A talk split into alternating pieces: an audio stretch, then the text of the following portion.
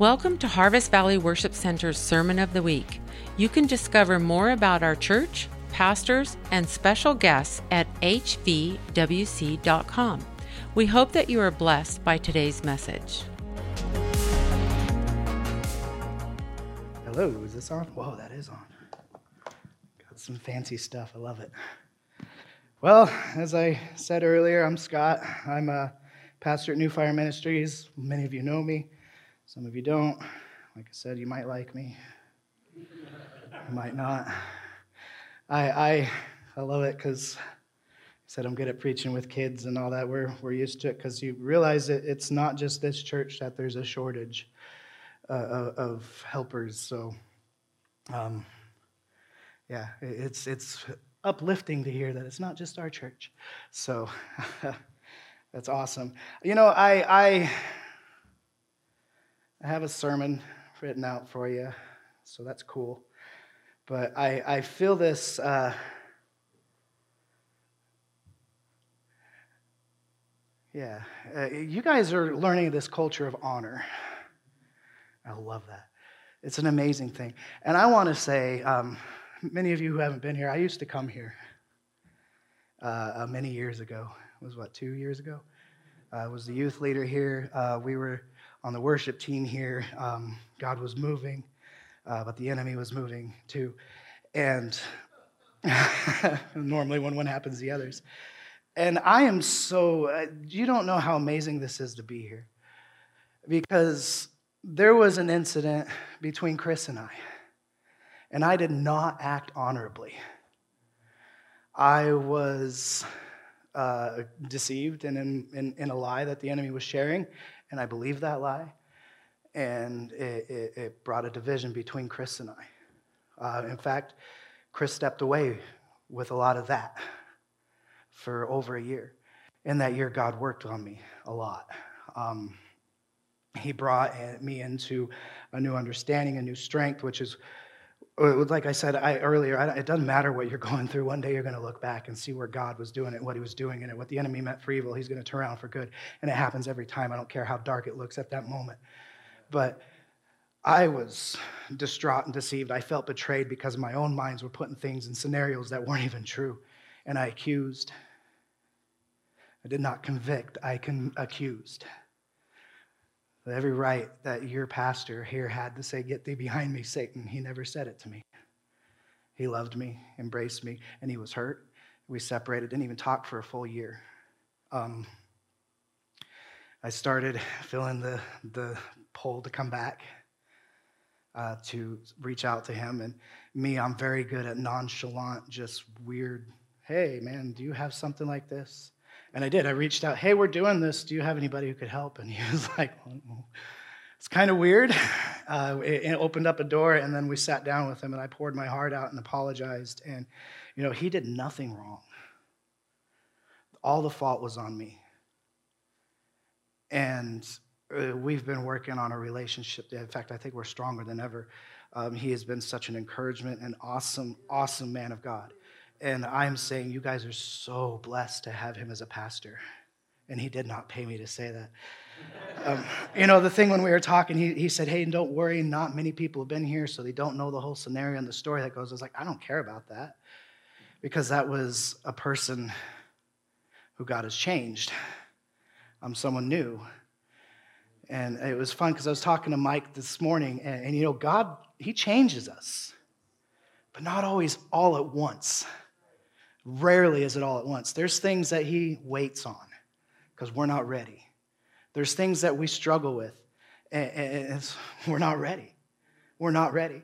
And, you know, I, I was talking with somebody, and I'll get into my sermon here in a minute. I'm sorry. I'm not sorry. I say I'm sorry a lot, but in reality, I am not sorry.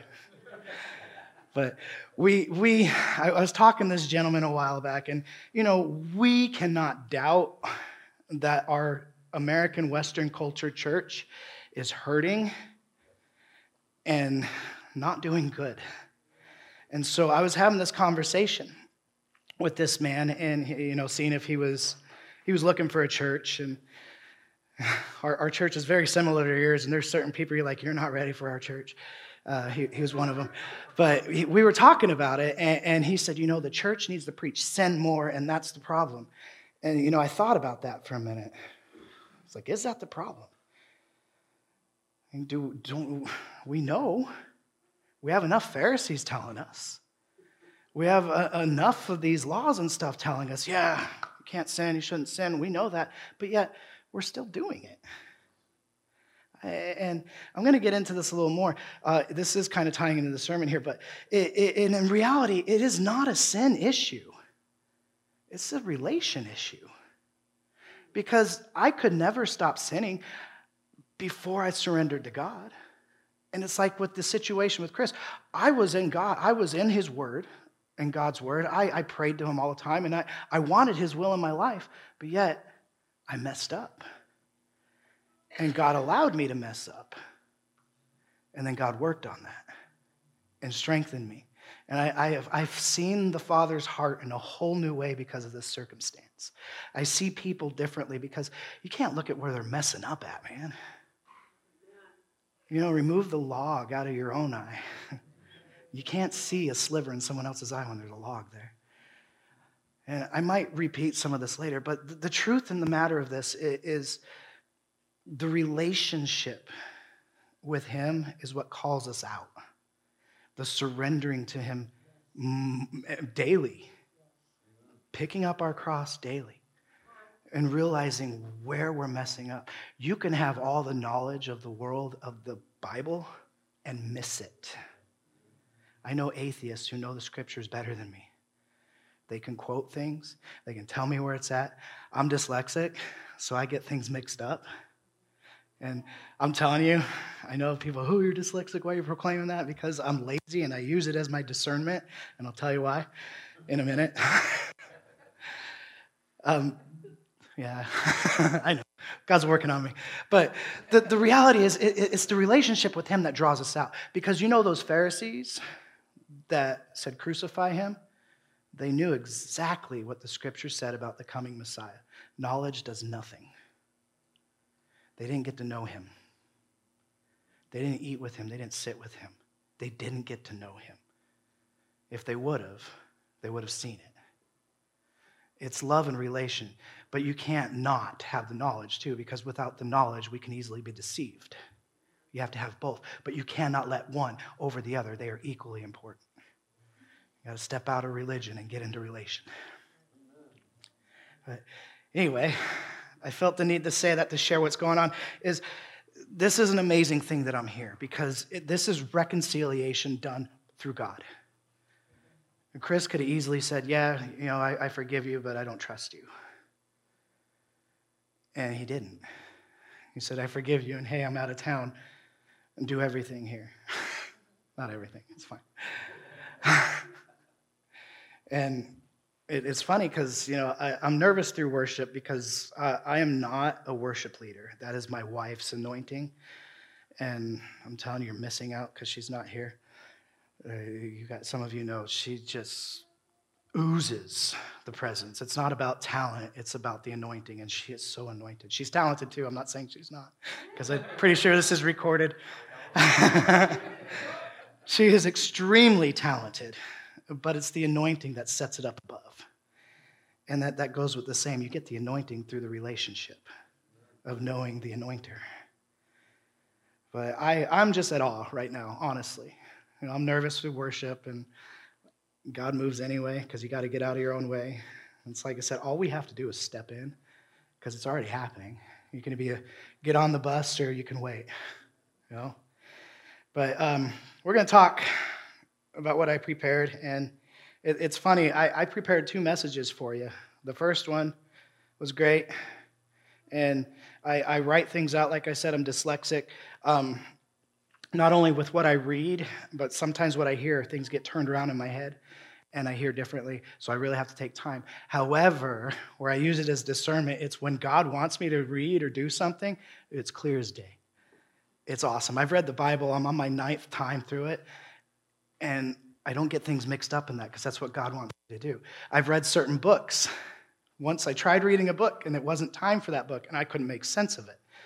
I was like, it was saying the cow, the this, that. And I'm like, these aren't words, these are symbols. I don't know what's going on. But then later on, God said, read that. And I read it, and it was clear as day. Why? Because that's what he wants to do. He, he's like, this is what this is for you. I'm gonna make sure you read it. So I'm not saying God give me dyslexia, because I don't think he did, because it's the curse of the enemy, but he's using it. And I could easily give it up and be healed from it and just use discernment with the Spirit, but I, I struggle with laziness. It's so much easier when I just like, well, I can read it, so God must want me to read it. And you know, it's great with with conversations too. He does that. It's so much clear one on one with conversations that are about him than just random. I mean, you talk to me about politics. I'll be looking at you like you're speaking in Chinese because I don't know what you're talking about. You know, I, I understand what's going on. I know God needs to move, but as far as everything else goes, I'm just like, well, just put Jesus in it. That, that, just put Jesus in it. I don't understand. Why were you so upset? Just put Jesus in it. but yeah, so anyway, uh, yeah. but yeah, that, that, that it, it's a weakness, but you know what the enemy meant for evil, he's going to do for good. So, and I'm really good, some of you know this, at, at rabbit trails, which is why I stick to my script. But this is the second thing I wrote for you. The first one I wrote, and I read it over, read it over. I felt good about it. And then on Fridays, no, it's not for this place. It's a good word, maybe for another time. So we started over, did a whole different thing, and hope you enjoy it. So that wasn't the sermon. Are we ready? All right. So, as I was speaking with Pastor Chris this week, we briefly spoke on where this body is going in teaching and in message. And I absolutely, like I said, absolutely love the topic you guys are on. Um, uh, Chris said you guys are in a season of learning about culture of honor. And I'm, I'm so excited to speak about this because this is something I feel is really lacking in the church. Um, and before I even start, I'm going to say a verse, and at first it's going to make no sense. It's not going to make any bit of sense. But I am going to come back to it, later, hopefully, it'll make sense. I'm not. I'm going to say, don't worry uh, uh, about today, it, it, about my rants. If they sound crazy, you guys are blessed. You only have to endure today. So I might not be back. Who knows? anyway, that verse is Matthew 16, 18. I'm going to read it out of the ESV. I just like how it flows. Um, I do recommend dive into every single interpretation and just dive into that and then take it back to the Hebrew. Just saying that. Uh, I'll tell you why later. but Matthew 16, 18 says, And I tell you, you are Peter, and on this rock I will build my church, and the gates of hell shall not prevail against it. Okay, now we're going to go back to honor. In the Old Testament, the word honor is chavad. Chavad. And in context found in Exodus, it means to be honorable, noble, prevail, promote, and interesting enough, in Genesis 13:2, the same word is used to describe Abraham as rich when explaining Abraham's cattle, gold, and other belongings. Now, to look somewhere else, this very same word could actually mean the actually opposite of that spectrum as to be burdensome, heavy, used in a sense. And why is this important? I have no idea. Well, let's look at the word chavad. Got to say it with a ch. It's a K, so it's a ch, I think, I hope.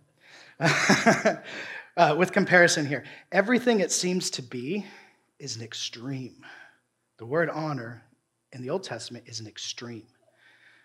You're not wealthy, but you're rich. You're not enduring, but prevailing.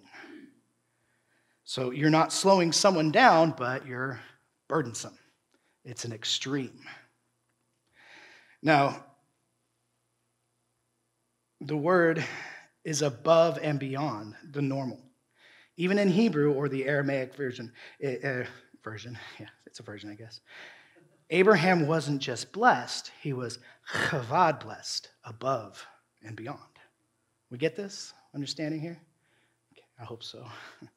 Now, since the New Testament's a thing, which I love it's a thing, we're going to look at the ancient Greek for the word of honor as well and to compare. In 1 Peter chapter 2, or yeah, 1 Peter 2 chapter 17, the word used there is I'm bad at pronouncing Greek, and I'm really sorry. Tomeo. Tomao, not tomato, tomato, but tomeo. And this means to prize or fix valuation upon by revere. So, not just respect, but to prize.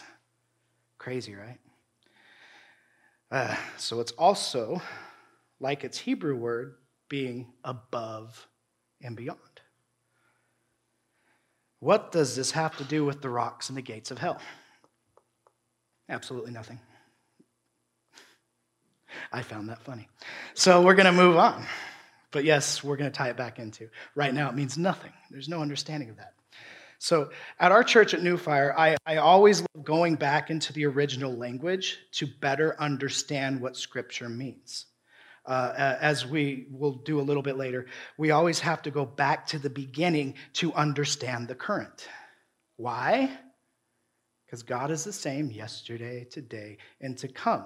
He did it one way for a reason, so it's safe to say that what He's doing currently might have some similarities to what has been done, right? I mean, it's always good to know the past because it repeats. You're like, oh, hey, we know what's going on here. We see that in, well, never mind, I'm not going to get into that. so it's safe to say, you know, that, that song, You've Never Failed Me Yet. I know that word yet, it's like, oh, but he won't fail. It's like, yeah, because you know he hasn't. He hasn't yet. It means he's not gonna, because he's the same yesterday, today, and to come. It's not gonna change. He's not gonna fail. So, okay. Understanding the Greek and Hebrew word for honor, we see a very obvious point that I made. I'm hoping it was obvious. is that honor is something done that is above and beyond. And we're going to look at the military to kind of tie this in real quick.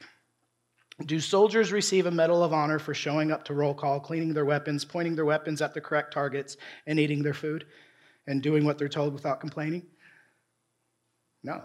I mean, maybe some of us should get a reward for not complaining. I point at myself. no, the Medal of Honor is an extremely prestigious award that has actually only been handed out to 3,500 people in its 160 years. And there's been a lot more people who've served. It's been handed out for services that are above and beyond.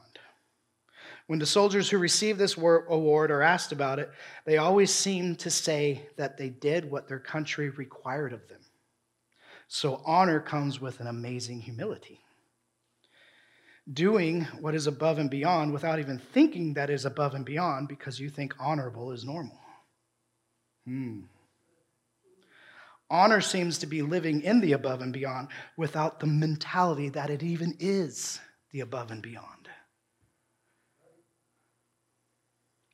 These same soldiers saw it as they had no choice.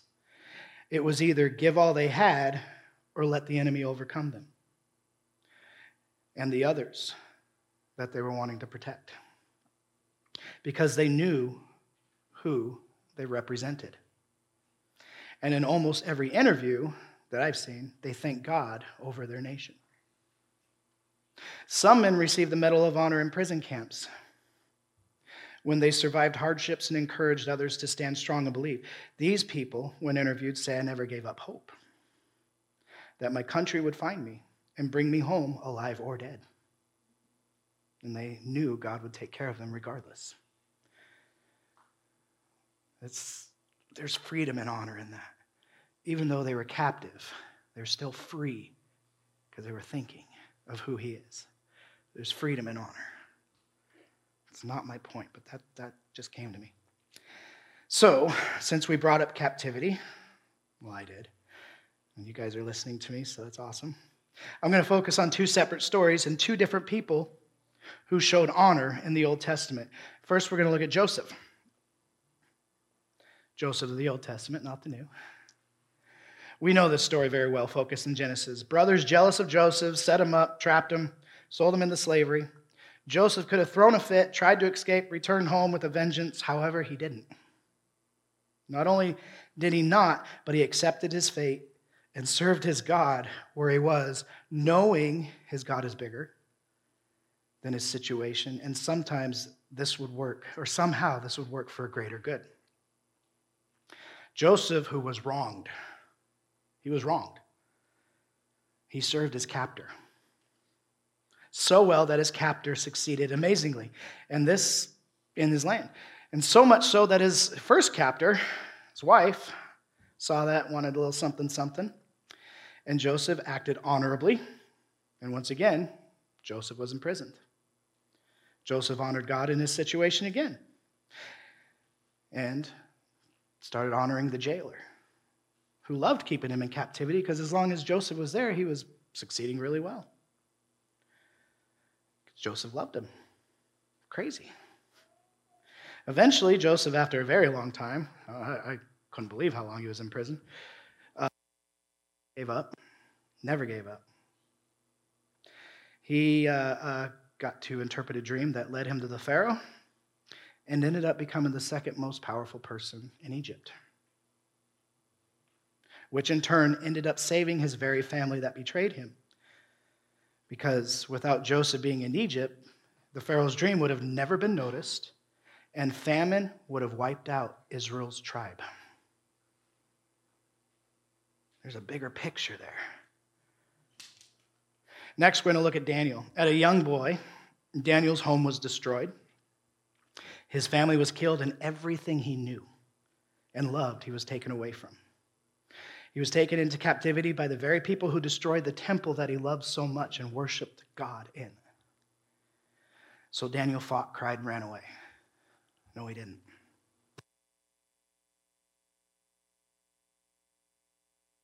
I just died. There we go. Sorry. Daniel not only served the king, the king who took him so well that that king prospered, he even served the king that took over for that king and that after. Daniel did so because he knew who his God was, and he took time to pray to him and thank him, knowing that only God blesses. Daniel honored the king so much that when the king was tricked into passing a law that Daniel could not follow because of who God was, Daniel accepted the punishment and told the king basically, hey, it's not your fault. It was me who disobeyed because I couldn't not pray to my God. And I accept that punishment because I know who my God is. And no matter what, my God will prevail. And we know what happened in that Daniel's lion's den. He was honored and set free and, and saved. But Daniel didn't know that was going to happen. He went in there to honor that same king who passed a law that he could not follow. Now, this is stepping on toes. It steps on my toes, don't worry. Now, there are three very common factors between the soldiers in the Medal of Honor and Joseph and Daniel. Do you guys see any of them? Joseph knew who he represented. Daniel knew.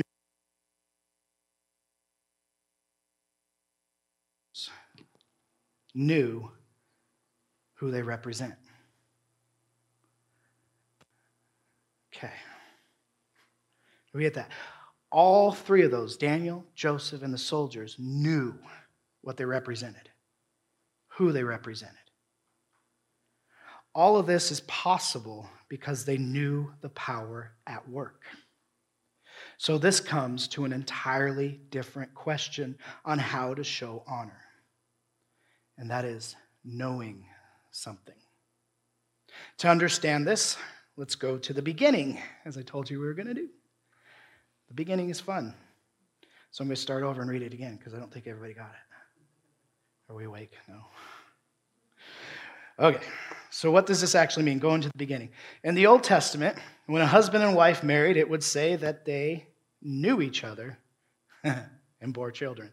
Don't worry, it's going to be PG and okay for kids. Genesis 4 1 says, "Now Adam knew Eve, his wife, and she conceived and bore Cain, saying, I have gotten a man with the help of the Lord. She's saying Cain was the man, not, hey, I got Adam because of the help of the Lord. She was blessed because of the offspring. It's okay to laugh at me, I do. this word knew in Hebrew or ancient uh, uh, Aramaic is yada. Yada. Y A D A in our English. And it's a very similar to another word that I actually did a while back on a, a series of worship months ago, which is called yada, which means to lift your hands in worship. Interesting, huh? The root of lifting your hands in worship is to know. Hmm. Anyway, that's not the point, but that's kind of cool. Uh, uh, but yada is the root of that word, and it means to know, recognize, admit, acknowledge, to have a skill, to have knowledge of, to be revealed, or to know by experience. I like that one. And interestingly enough, the word yada is also used when Adam and Eve discovered that they were naked in Genesis 3:7, and also in Genesis 3:22 when God said they know good and evil. That word was same, yada. Now, in the case of Adam knowing his wife, it was the Old Testament regular uses known for a sexual knowledge. The knowledge of husband and wife is an extremely intimate act. Husband and wife are no longer two, but one. I'm going to say, before I go on with this, let's remove our worldly way of thinking. I'm not saying that God's calling us to get with Him. I'm not saying that. It's nothing to do with the sexual part. So we're going to remove that from our heads. It's really hard to remove intimacy when the world has told us what intimacy is, because that is not intimacy. So, what I am saying, wait, before I go on, we need to remove our worldly way of thinking and realize that I'm not saying God is calling us to do the thing with Him. That being said, we're going to look on what I just said about this. The knowledge of husband and wife is the most intimate thing. Why? Because in that moment, we are both at our most vulnerable states. Nothing is hidden from each other, and our most vulnerable parts are there in the open. Our deepest things that we hide from everybody else is right there. It's a show of trust, openness, and gentleness. And this is actually kind of why God was so betrayed when he came and noticed Adam and Eve were hiding from him. In other words, they lost their trust in him and became aware of their vulnerability. I'm vulnerable, I'm hiding from you, God.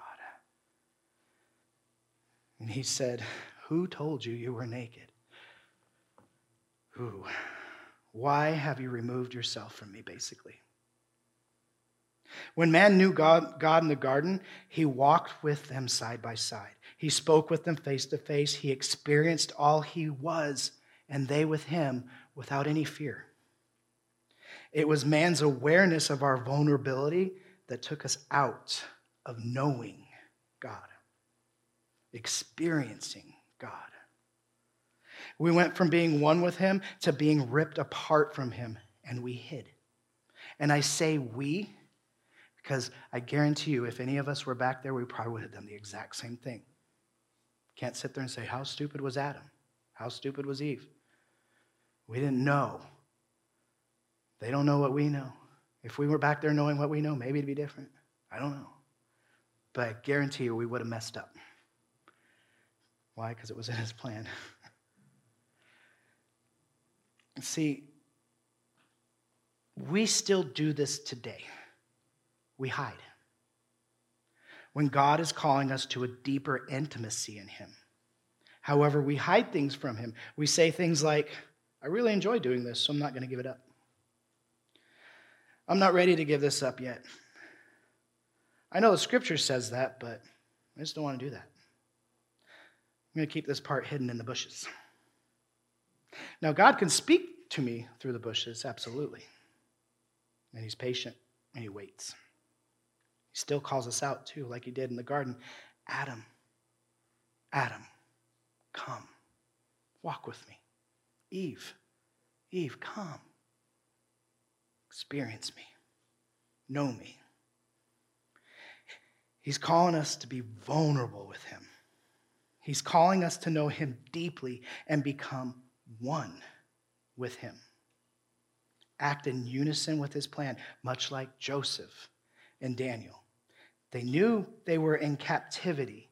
However, they were still closer to God. They didn't care.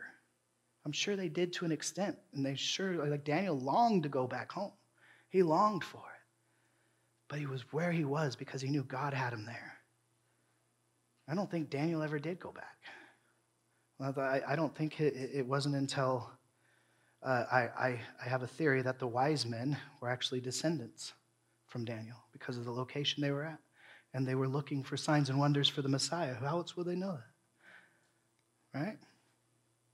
So you can even look at Daniel suffered through that just so the wise men could come see Jesus.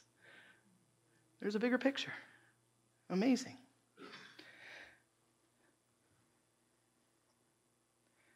God says, Hide nothing from me, and I will keep nothing from you.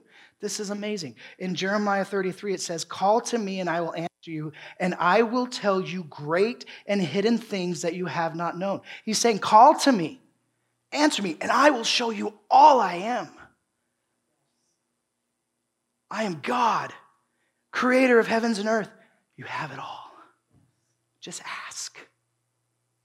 Just ask. God's saying, Come to me and I will build you up.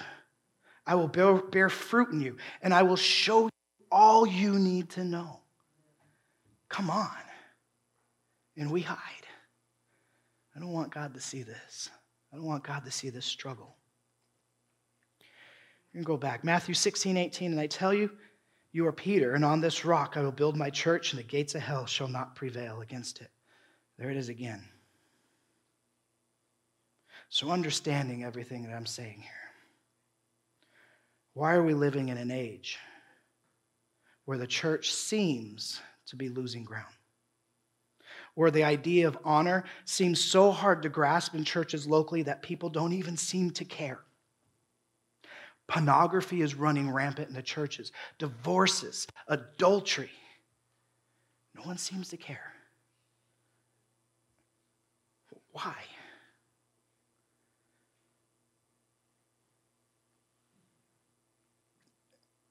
I mean, a gossip is another one. We use gossip in prayer requests, something God says He hates.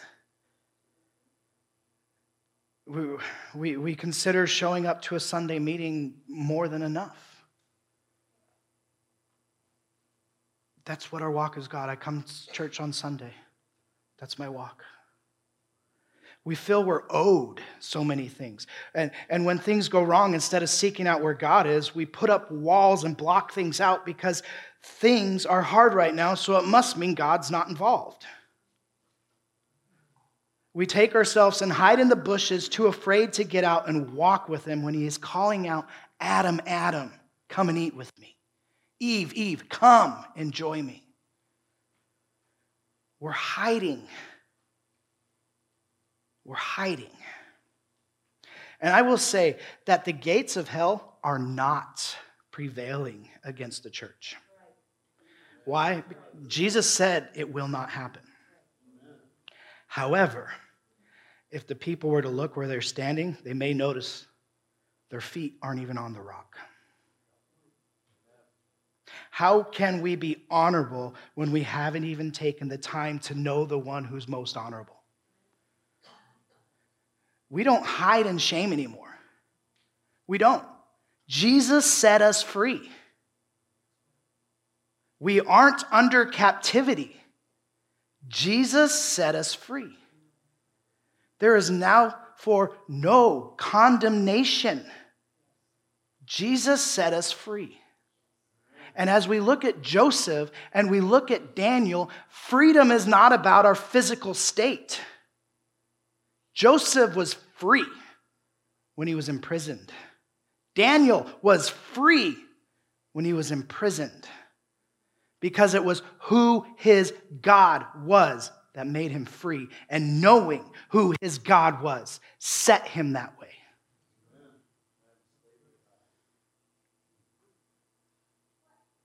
How can we be honorable when we don't take time to know him? We don't become honorable without Him. Because we can't do it on our own strength. Jesus paid the price. Why? Because a price needed to be paid. And maybe the reason the church seems to be losing so much ground is because we're trying to do so many things on our own without the one who strengthens us. In uh, uh, uh, John 14, it says, If you love me, I love this verse. If you love me, you will keep my commandments. And I will ask the Father, and he will say, or send you another helper to be with you forever. There's a word, forever. When Jesus says that, it must mean forever.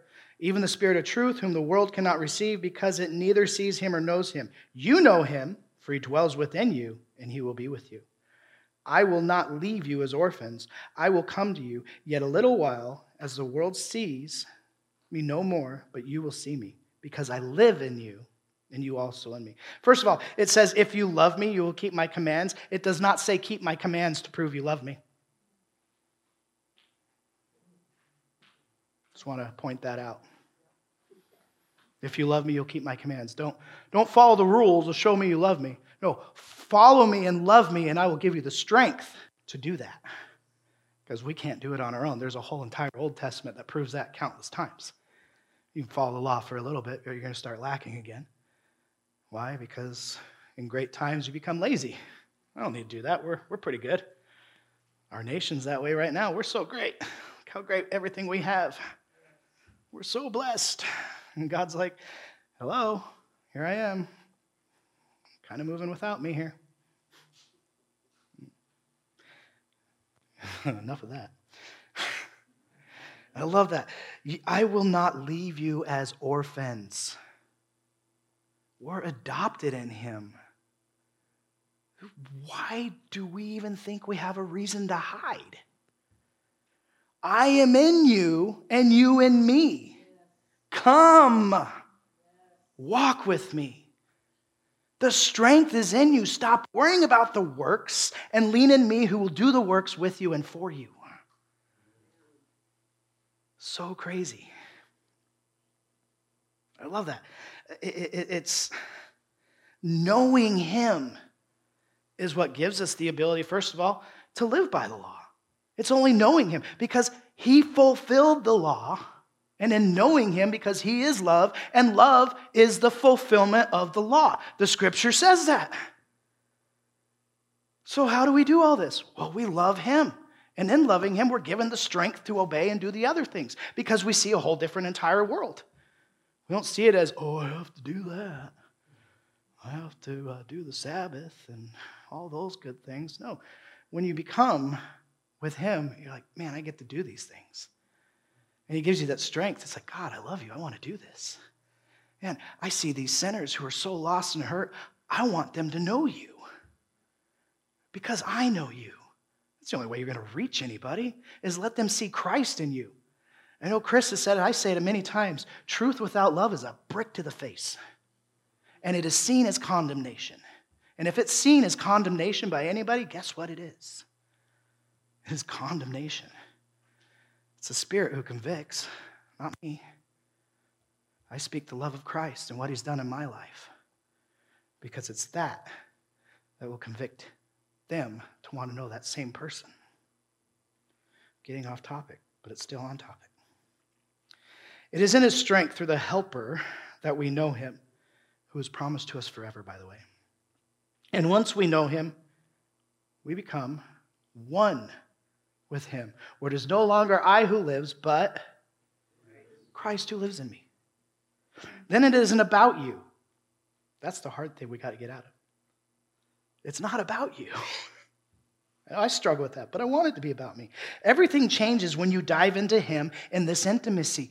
Everything changes. You see the bigger picture. You see that although I may suffer for a little while, there's a bigger thing coming out of this. Although Joseph was imprisoned several times in his captivity, accused of things he didn't do, he became second in command and saved an entire nation. It was bigger than him because his God is bigger than him, just like our God is bigger than us. And in that intimacy, we dive into the power that that God has given us and we get to use it for kingdom work, which grows his kingdom, which changes nations, which saves the lost. It's not our condemnation. It's not our opinions. It's not our understanding. We do not lead on our own understanding. It is definitely not our knowledge. It is our God. And it is the love that He showed us. And we have no excuse not to show other people. It is in him that we are strengthened. Not because of him we are strengthened, it is in him that we are strengthened. How many times do you see that scripture, Lord, Lord, I've done this in your name, I've done this in your name? And he says, Go away, I never knew you. Those people had knowledge. They had knowledge enough to use some spiritual gifts cast out demons, heal the sick, raise the dead. They didn't know him. He has a hierarchy. His power responds to him. The enemy responds to him. So, yes, when you declare the name of the Lord, things will happen, but it doesn't mean you know him.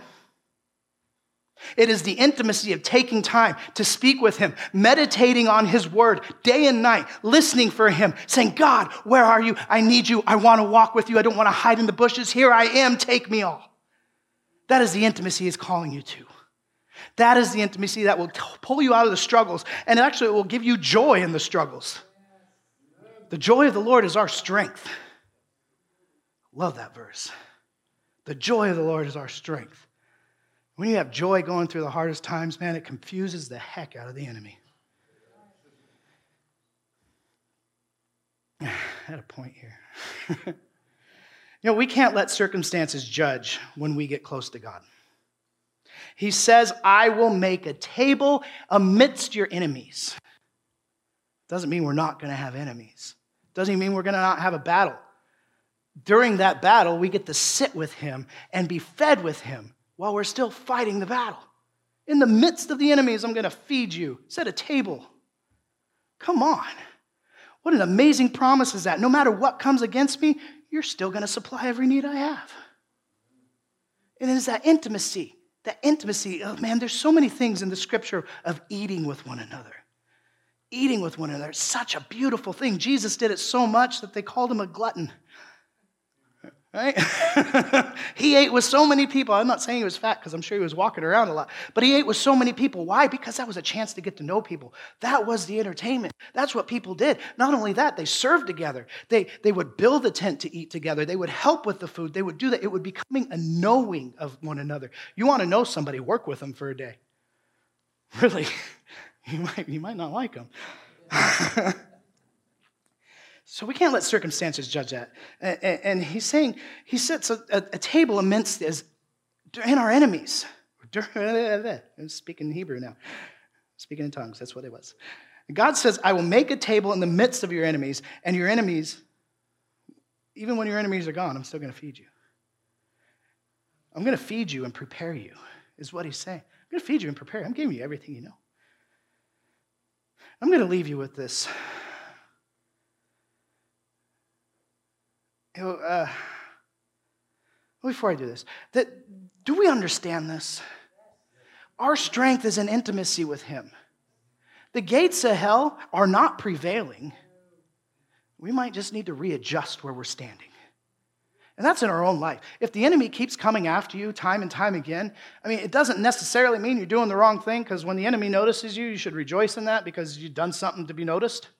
I mean, our little tiny church has been attacked several times, and I, am like, yay, Satan knows we're here. Hey, that's great. Now what? It, it's scary, but at the same time, it's like awesome, you know, because during that, you realize I need to lean into you, God, because we need to know how to handle this. And, and I mean, we've come against some really vicious things, and we haven't lost a single member through it because we, we go to God. We've come through accusations, we go to God, we sit down, we talk about it, and it's done. We forgive, never happened. It's done. Why? Because God's word tells us to not argue with one another.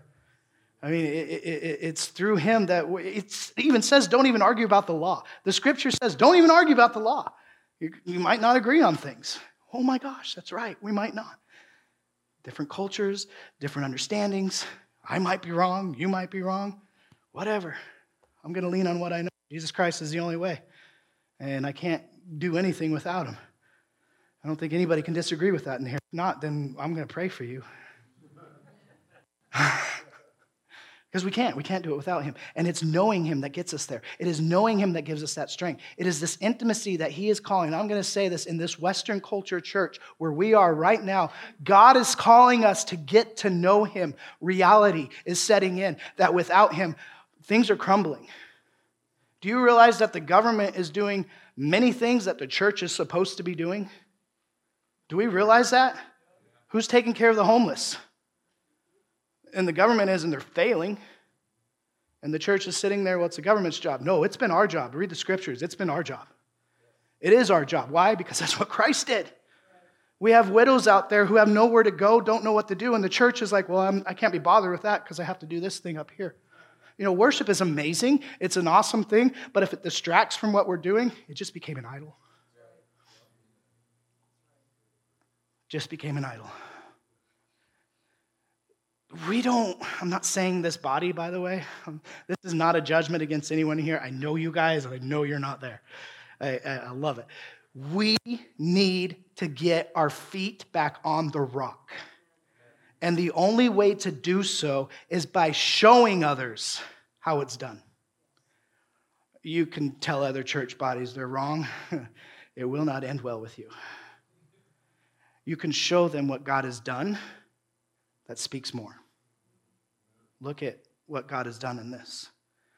The, the, the word of our testimony, Lamb, come on. That's what def- that's that's what tears things down. It's the word of our testimony. And who gives us the testimony but God? How do we get a testimony? We know him. It is through our testimony that we know him. I have an amazing testimony. God pulled me out of sin and that in an amazing way. I know I said God doesn't always change people overnight, but he really did. and is it okay if I share this before? How much time do I have? I don't know. All, all kinds of time. All right, everybody. Will you order some pizza? And no. I'm before I close out with a word God gave me, I'm going to share my testimony and how it defeats the enemy. And my mom's right here; she'll attest to a lot of this. And uh, hi, mom. And, and I will say that if you if you are praying for anybody to find God or to change, do not give up. My mom prayed for 30 some odd years for this guy and hopefully one day it'll come pass. I came from a background of a church background, but I was so forced into it, and it wasn't anything my parents did, but I saw it differently. Uh, they did great. They served in churches. It did cause them to be away from the family a lot, which ended up letting the enemy in. And I'm going to tell you something as family, if you have kids and family, does not mean not serve, it means bring them with you. Show them how it's done. Don't leave them at home, bring them with you. Don't not do it Bring them with you. If that was done, who knows what would change? They were honorable. I love them. They served really well for the church, but the enemy crept in where it's weak. And you know how it says the uh, enemy's like a lion? How does a lion attack? Surrounds, scares, and waits for the weak one, and then attacks. Satan's a lot like that. He will not attack the big body, but he'll wait for the stragglers. So don't straggle. Anyway, but through all that, I had a lot of hurt. There was sexual abuse that happened to me, physical abuse. I was bullied. Uh, I was bullied a lot because we were the poor kids in the rich neighborhood, and kids are freaking mean. And it really messed with me. And uh, my thought was, how could there be a God? My parents do all this stuff, and here I am suffering and just hate life. And uh, immediately, I moved out several times. I keep moving back. Uh, I moved out several times from the age of 16, uh, ran away several times. I had beautiful parents who uh, put up with me a long time and still do. And uh, I got into drugs, alcohol, sex, uh, you name it, I did it. Anything that could make me feel good, I did it. I started using people for me. I didn't care about anybody else. I took advantage of what I could. I was, I was the root of the word jerk. It was me. Um, I made a, a Jacob look like a saint um, when he stole things from his brother and did things that were destructive to his family. I was bad. I was bad. I won't get into the detail of everything, but you, you, you think it, I probably did it. And I'm not bragging about that because I look back and it was pretty bad. Uh, I was very selfish, self centered, only cared about number one, me, me, me. That's it. Didn't care about anything else. I married had kids. I, I, was having kids left and right. I am a man who stands up in front of you, and I have six kids that I know of. Six kids that I have reached out to and tried to fix, and four I have. Um, not fix them, but fix relationships that I tore apart for my own actions, but that's later. let me, let me jump ahead more here. Let me go back. Anyway, this isn't written down, I'm sorry. So um, I was bad. I, I, I remember my first kid I had was in, I was in high school, I was 16 years old or 17 years old, decided I'm going to join the military, change my life around. While I was gone on basic training, the mother decided we're going to give him up for adoption. Since I was underage, had no say in the matter. That tore me up, pushed me further down into my self destructiveness. I wanted to tear myself apart from inside. I attempted suicide. I can't even tell you how many times, but I could never really follow through with it because, hey, man, I can do this tomorrow, make me feel better. Because it wasn't about the right reasons at those time. I ended up getting and I married three times, I think. One time wasn't even legal because I was already married to somebody else and married somebody else through that because you know what? Who cares, right? Just a piece of paper that was going to make myself be gratified through it until I was done. And I got married to another person, had two beautiful girls. Um, things were okay for a little bit with that one, but then my eyes started wandering and I started cheating a lot. A lot. I can't even tell you how many times. and uh, she finally found out about one of them and left me, and that was okay. It didn't bother me too much. But it was when one of my best friends started dating her less than a week after she left me that something hit. And it wasn't like, how dare them, how dare them. It was like, how messed up of a person am I to where one of my best friends, who's done so much with me and I've done so much for him, would see that as okay. I started looking inwardly. I started getting convicted. I started looking at how screwed up am I? And at that, I start looking at everybody I started hurting that I, I hurt. And there's so many. There's so many. I, I couldn't. I, I wish I knew their names because I would love to reach back out. But I, I, I st- I'm, I'm so lucky I'm not in prison for some of the things I did. I'm so lucky that I didn't get arrested for some of the things I did. It was God's favor was on me, whether I was in with Him or not at that time. And that was just because somebody here was praying. So don't stop praying. That night, when I found out about all this, I went to a hotel room. And it was different this time. My life had to end. I could not see a way out. I couldn't keep hurting people. I couldn't. I went and got a bunch of uh, uh, uh, sleeping meds and started writing my suicide note. And it was definitely the not me, it's not you, it's me. I'm so sorry, I can't stop this kind of thing. And I was dead serious to do this. I was done. I, I, I couldn't get out of it. I couldn't. I knew that because several times I tried before. You know, I was aware several times I would have a hardship and then go to church, then never know God, and then run away again. And as I'm sitting there,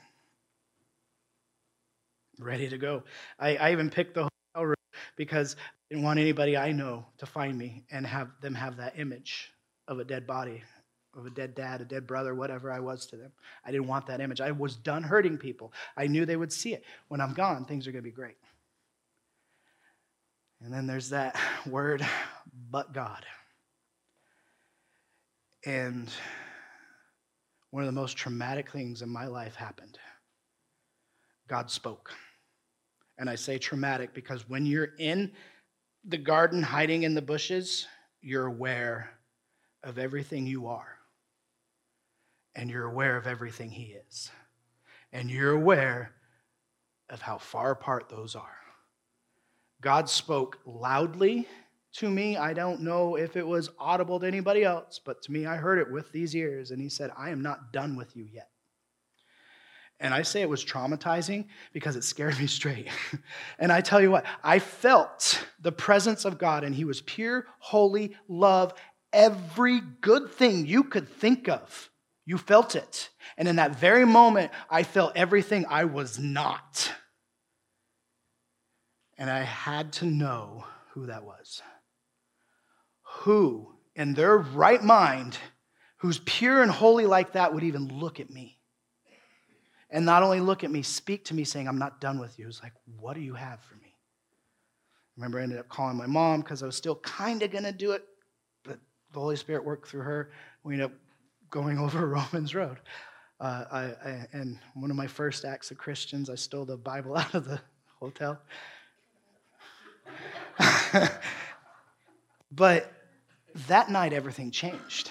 It really did. Everything changed. There was addictions that were gone. I was done. No longer wanted to do drugs. I didn't even care about sex anymore. I didn't care about anything of that. I wanted to know this guy who called out to me. I had to know him.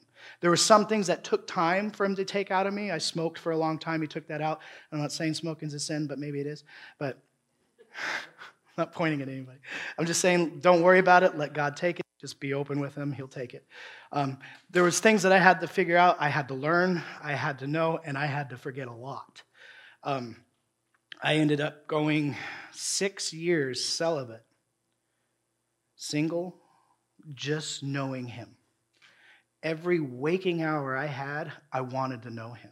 I dove into him every chance I get. I read the scriptures, I read them, but there wasn't as much fulfillment in just reading as the meditating later.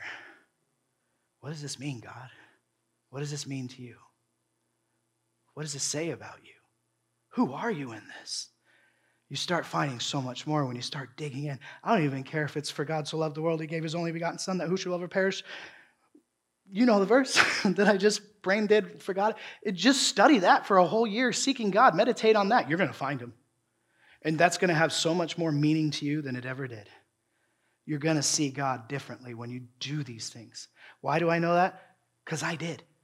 I changed. And you know, the crazy thing is that woman that I ended up cheating on and left me, um, we're not back together, know.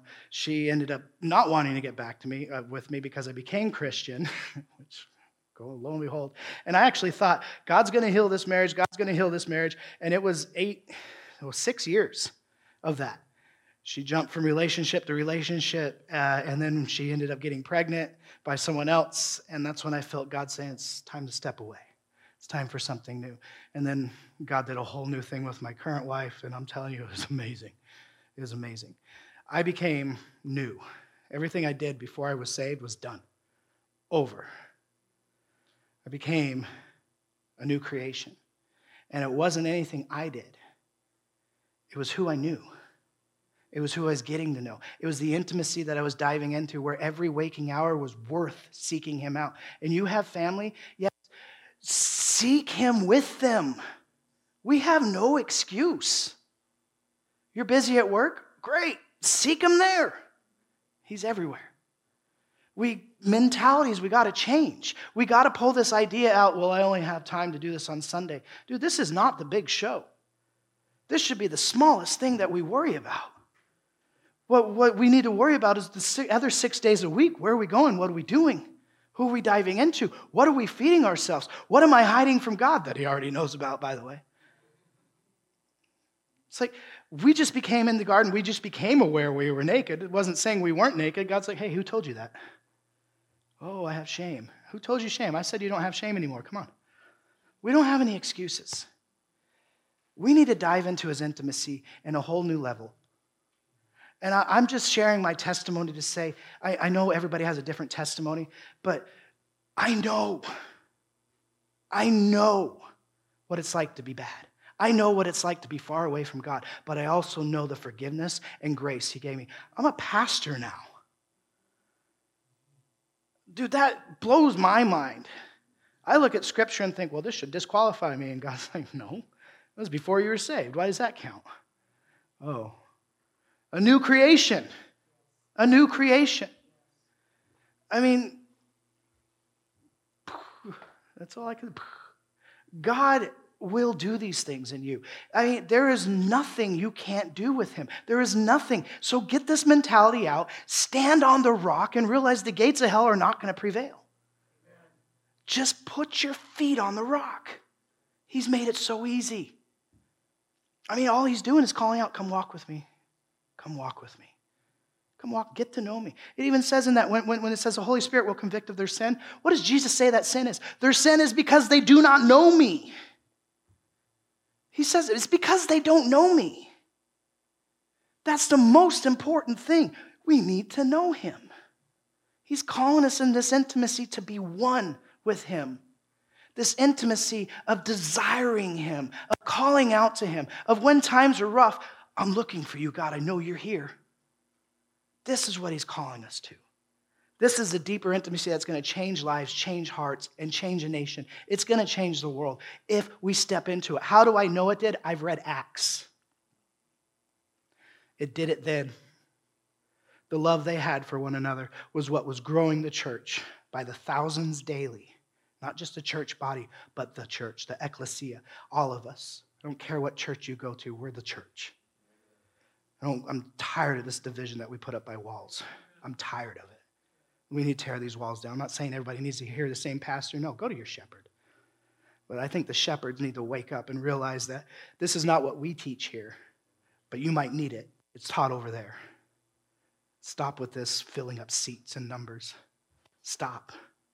The only numbers we need to worry about is who believes and who knows him, not where they go. And I love that Chris and I are on the same page with that. Like last night at our church, I had Justin from the River of Life preach at our church. You know why? I don't care what you preach for my church as long as it's about Jesus. You may not believe in the gifts the way I do. That may mean you're not there yet. Doesn't mean you're wrong, just maybe you're not there yet. How are you going to believe it? Well, see what happens. I can tell you all about it, what the scriptures say. Don't forbid speaking in tongues. That must mean we shouldn't forbid that, right? Some people do. Well, it's because they don't understand it. So let's dive into that. Hey, come share this. It's a whole different message. But anyway, get back on track. I'm going to finish this. I had a word for you guys. Um, the word was the. All right, have a good day. um, you know, I, I wrote this down uh, on Friday after I did that, uh, my whole sermon. And yeah, I'm just going to say it. I feel like God is saying, during the battle, I will sit and eat with you. And you will get to know me more. During the hardships, I will feed you, and you will taste and see that I am good. You stand on the rock because even though the gates of hell will try, they will not prevail because I am the cornerstone that you stand on. Listen, and I will give you strength to endure every hardship and do so with a newfound joy once you realize how the enemy attacks in vain. I love that. Don't worry about who hurt you, who hates you, because hey, they hated me first. You're going to learn to love like I do, deeper ways than ever before. And this love will be a changing factor to the area as I open a portal of authority given by me over your heads. Dive deep into me as I stand knocking, saying, Let me in and eat with you and you and me. Stand fast in love and see all that I have said before, I will do. And my word will never return to me void, but it will be accomplished. I feel like God is saying those promises for this church, they're coming. Those personal promises that He had in you, they're coming. Stop focusing on them. Stop hiding in the bushes with that promise. Oh, God said this. Or showing it to other. God said this, so respect me. God said this. No. Take it, hold it. God said it, set in stone. Let's live. God said you're going to be healed, set in stone. Live. God said you're going to be well off. Great. Take it, set it in stone. Don't worry about it. God said it. Step into it. There's a thing with imagination and faith that are hand in hand, by the way. Just imagine it. God says it, it's already so up here until it becomes so in the physical. I'm going to live as my God says I am. I am forgiven. I live forgiven in faith that even I am going to mess up. Some of you know. Some of you know I mess up more than others. Maybe, I don't know. I know I mess up a lot. But yet, God's grace pulls me out every time because I am forgiven. And eventually, I'm not going to mess up on that anymore because I'm open and honest with God about my mess ups, saying, hey, here I am, intimacy, intimate, naked before you.